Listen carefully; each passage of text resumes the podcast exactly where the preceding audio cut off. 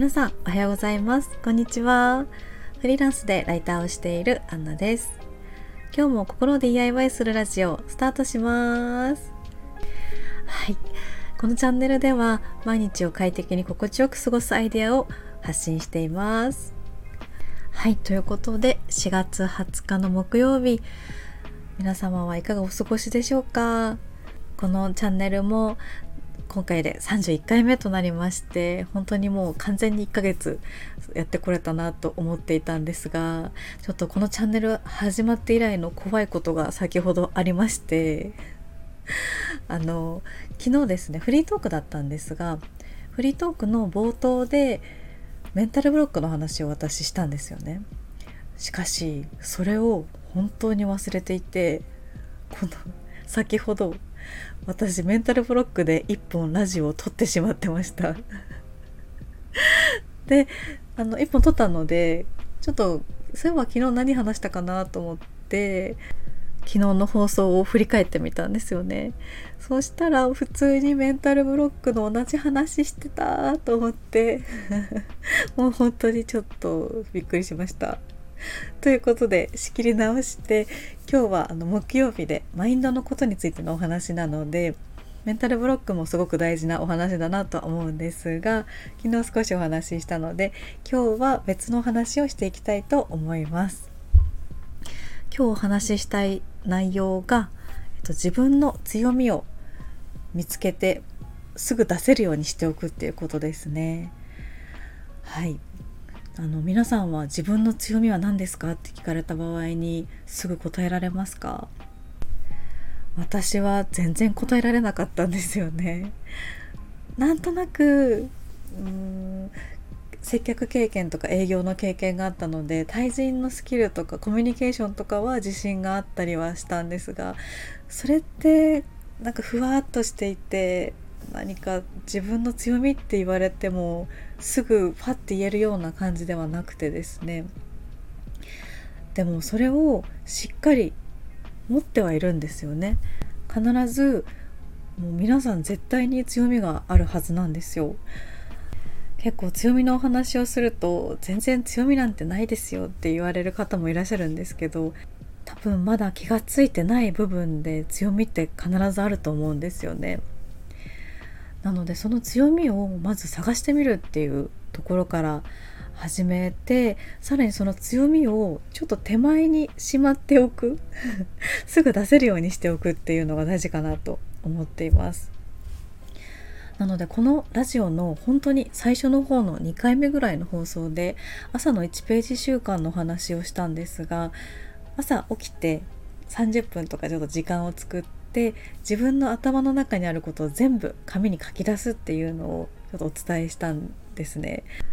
結構それを私は続けてやっていて、そうすると自分の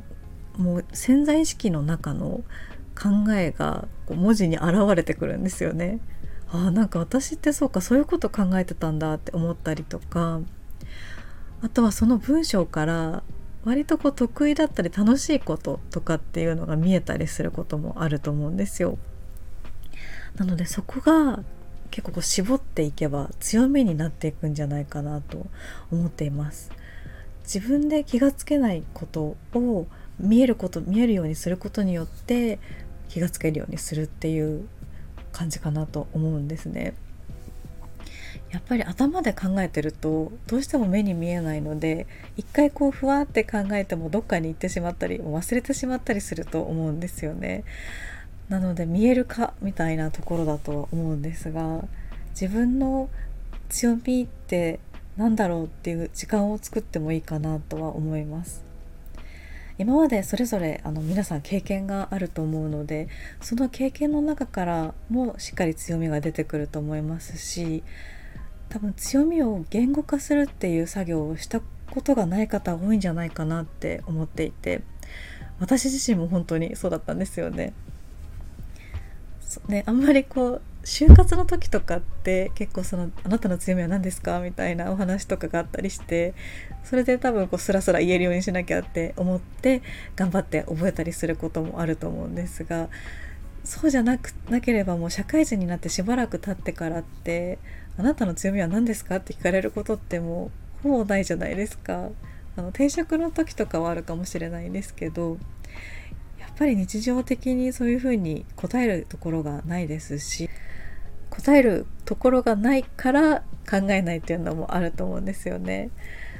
でもそれを強みとして答えられるようにしておくと、何か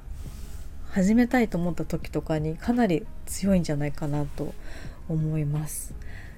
自分自身に対してもかけてあげられる言葉が増えるというか、やっぱり自分の自分のことを支えるのって最終的に自分かなっていうふうに思うので、あなたはこれが強みなんだよっていう自分の自信につながる部分に、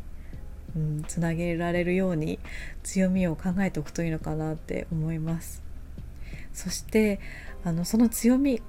例えばこう仕事とかでですね、自信がなくなってしまった時とかにその強みをちょっと取り出して、あ、私ってこんな強みあるもんねっていう風に思えるようにしとくとかなり気持ちが楽になるかなと思ってます。なので自分の引き出しの手前の方にその強みを入れておけるように、まず強みを見つけてそれを手前の方にしまっておくっていうのが私のちょっとマインドの保ち方にもなってくるかなって思ってます。なかなか大人になると誰かに褒めてもらうことって少ないじゃないですか。私自身も特に今フリーランスをしてるので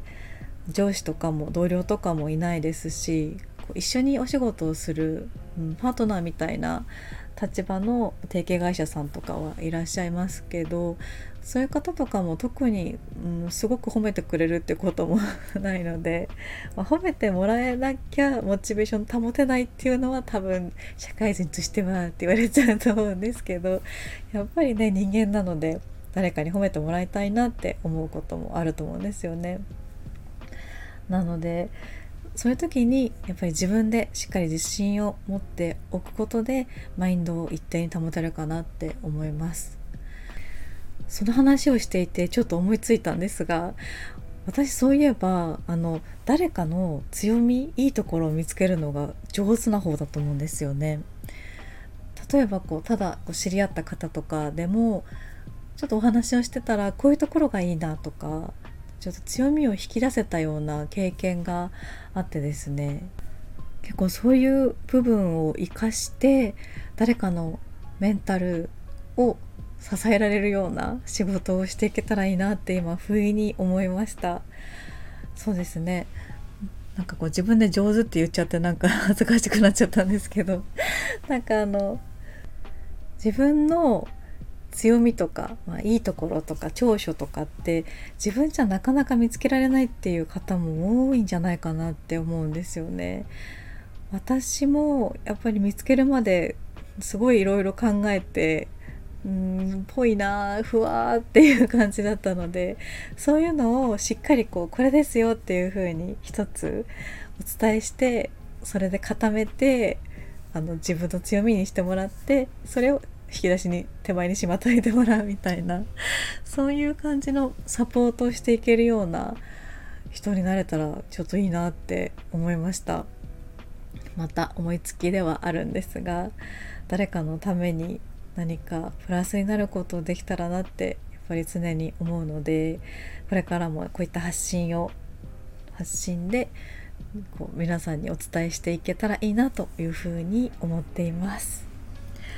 ということで、えっと、今日もこんな感じで終わりにしたいと思います。